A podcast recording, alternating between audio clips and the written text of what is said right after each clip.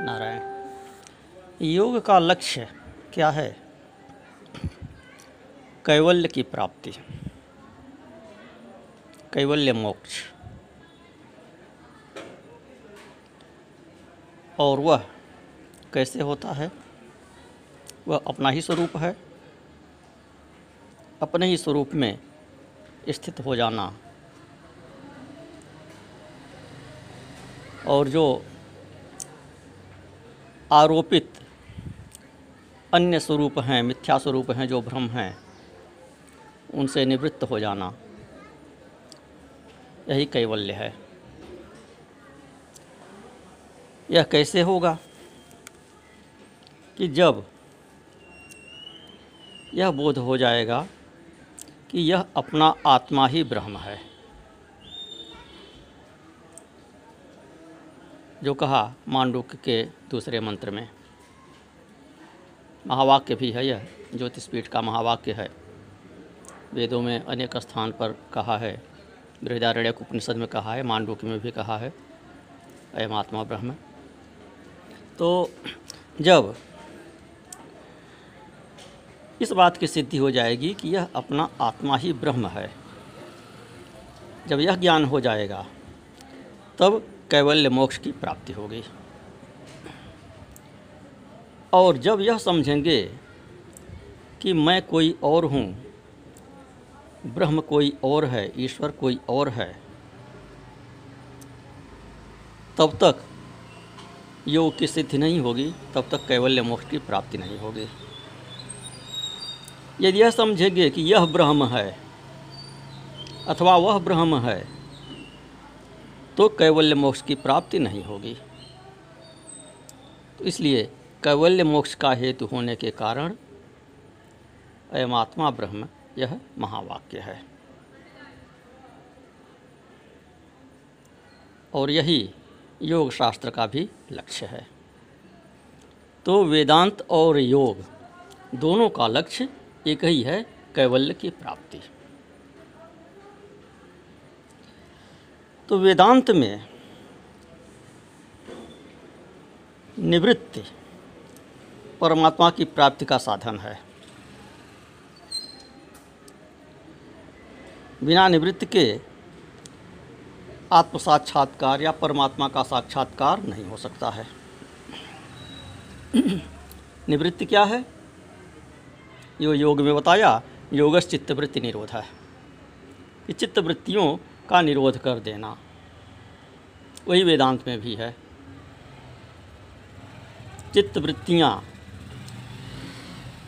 जो वेदांत में कर्म से संन्यास बताया कि संन्यास के बाद मोक्ष होता है तो यह संन्यास क्या है? यह चित्तवृत्तियों का निरोध ही संन्यास है। संन्यास दीक्षा होती है, उसके बाद कर्म का निषेध हो जाता है। कोई कर्म नहीं कर सकते हैं। यज्ञ हवन इत्यादि नहीं कर सकते हैं। बहुत से धर्म कर्म नहीं कर सकते हैं। उसका निषेध हो जाता है। तो ये सब क्या हैं? वे जो धर्म कर्म जो हैं क्या हैं? वह यज्ञ इत्यादि कर्म क्या हैं? वे सब चित्त की वृत्तियाँ हैं। वह प्रमाण कोटि में आते हैं। जो चित्त की वृत्तियों के पाँच प्रकार बताया पतंजलि ऋषि ने, प्रमाण, विपर्य, विकल्प, निद्रा और स्मृति। तो ये सब उसी प्रमाण और विपर्य की कोटि में आते हैं सारे कर्म। तो निवृत्ति मार्ग सभी कर्मों से निषेध और चित्तवृत्तियों का निषेध। कर्म चित्तवृत्तियों में सम्मिलित हैं। और जब आभ्यंतर रूप से देखते हैं, मानसिक स्तर पर देखते हैं तो मन की जो वृत्तियाँ हैं जहाँ जहाँ मन जा रहा है, उसका निषेध। तो चित्तवृत्ति बाह्य भी है, जो बाह्य कर्म हैं, वे भी चित्तवृत्ति के एक रूप हैं। और जो मानसिक है, वह तो चित्तवृत्ति है ही। तो दोनों का निषेध करना पड़ता है, दोनों से निवृत्त होना पड़ता है। फिर प्रवृत्ति क्या है? तो शंकर भगवतपाद कहते हैं कि हमारी जो हृदयस्थ चेतना है, वह आँख के रास्ते से निकली और इस पुस्तक में आकर बैठ गई। निवृत्ति में भेद नहीं रहता है। बाहर दृष्टि नहीं रहती है, अपने सिवा अन्य कोई वस्तु नहीं रहती है। और प्रवृत्ति में अपने सिवा दूसरी वस्तु रहती है, बिना दूसरी वस्तु के प्रवृत्ति नहीं हो सकती। तो यह जो चेतना हृदय में है, उदाहरण देते हैं, मान लीजिए सामने पुस्तक है। तो पुस्तक और आप यह दो कब हुए कि जो हृदय में चेतना है, वह आँख के रास्ते से निकली और पुस्तक को देखा। तो यह प्रवृत्ति हो गई। चेतना पुस्तकाकार हो गई। यह प्रवृत्ति हो गई। तो जो अहम अर्थ था, वह इदम अर्थ में आ गया। जो मैं था, वह पुस्तक में आ गया। तो यह प्रवृत्ति हो गई। अहम जो था, वह इदम में अथवा अयम में आ गया। यह अथवा वह इस सब में जो आपका मैं पना था, वह आ गया। तो यह प्रवृत्ति हो गई। तो जिनके लिए ईश्वर कोई अन्य है, भेदवादियों की बात कर रहे हैं द्वैत मार्गियों की, कि जिनके लिए ईश्वर कोई अन्य है उनको प्रवृत्ति से ईश्वर की प्राप्ति हो सकती है। अर्थात कर्म भी उनके ईश्वर की प्राप्ति का साधन हो सकता है।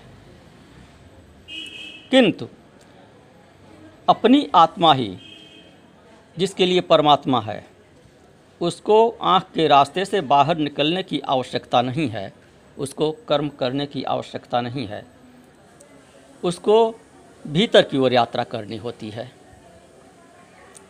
आँख से मन में जाना होता है, मन से बुद्धि में और बुद्धि से फिर अपने साक्षी भाव में, दृष्टा भाव में जाना होता है और साक्षी स्वरूप में अवस्थित होना होता है।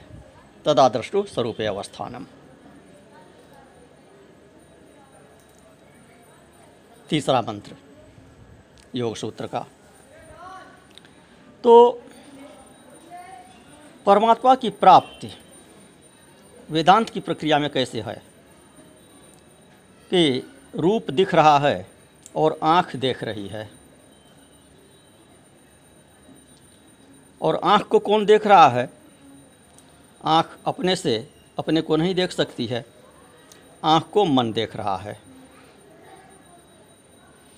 और मन दिख रहा है, मन को भी देखने वाला कोई है तो मन को बुद्धि देख रही है। और बुद्धि वृत्तियाँ फिर दिख रही हैं। बुद्धि भी दृश्य हो गया।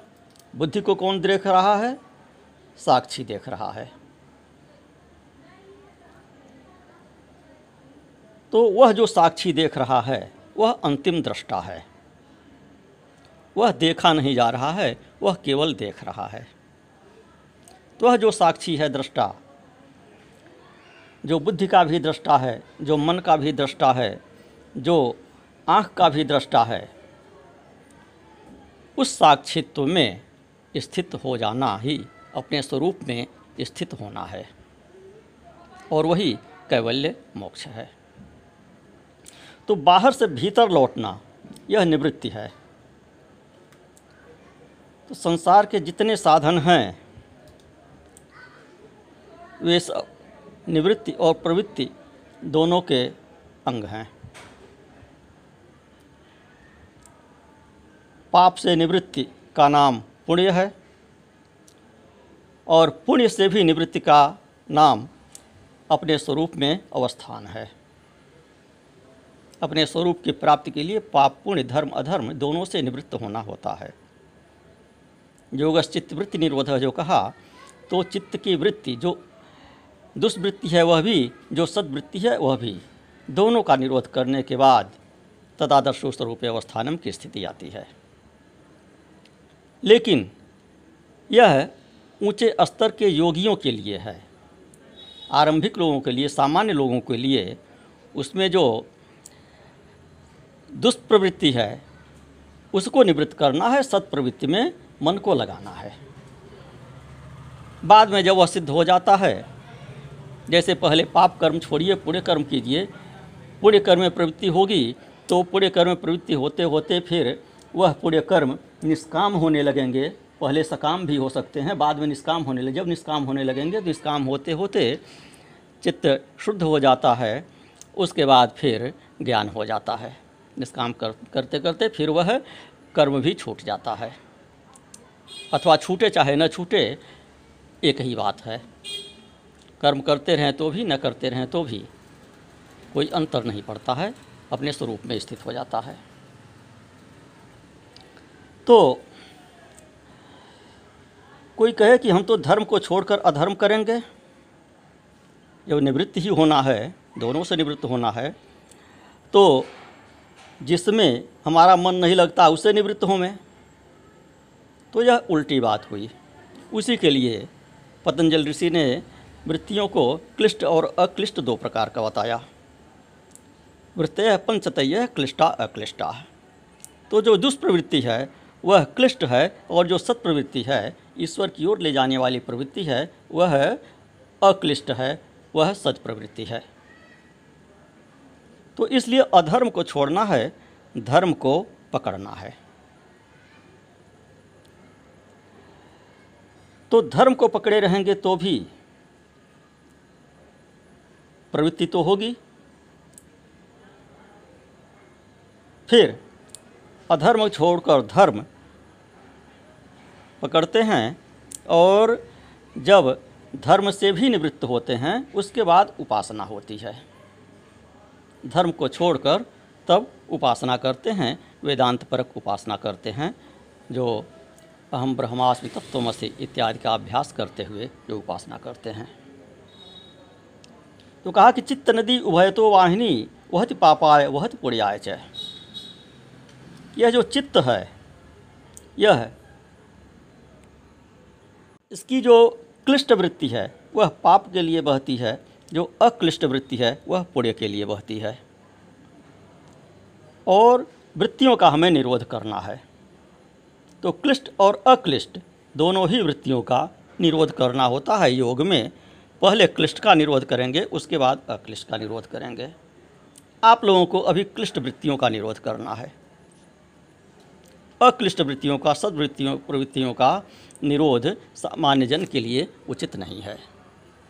तो पाप से निवृत्ति पुण्य है और पाप पुण्य दोनों से निवृत्त होकर एक लक्ष्य में स्थित हो जाना यह उपासना है। और उस एक विषयक वृत्ति को भी छोड़कर निर्वृत्तिक हो जाना, यह समाधि है। और समाधि को भी दृश्य कोटि में छोड़कर केवल अपने स्वरूप में ही स्थित हो जाना, तब यह पूर्ण निवृत्ति है और वह कैवल्य मोक्ष है। तदा दृष्टु स्वरूप अवस्थानम। जब समाधि को भी दृश्य समझ लेते हैं, समाधि को भी छोड़ देते हैं। अतः धर्म, उपासना, योग इत्यादि संसार के जितने साधन हैं यह सब निवृत्ति के अंग हैं। नारायण।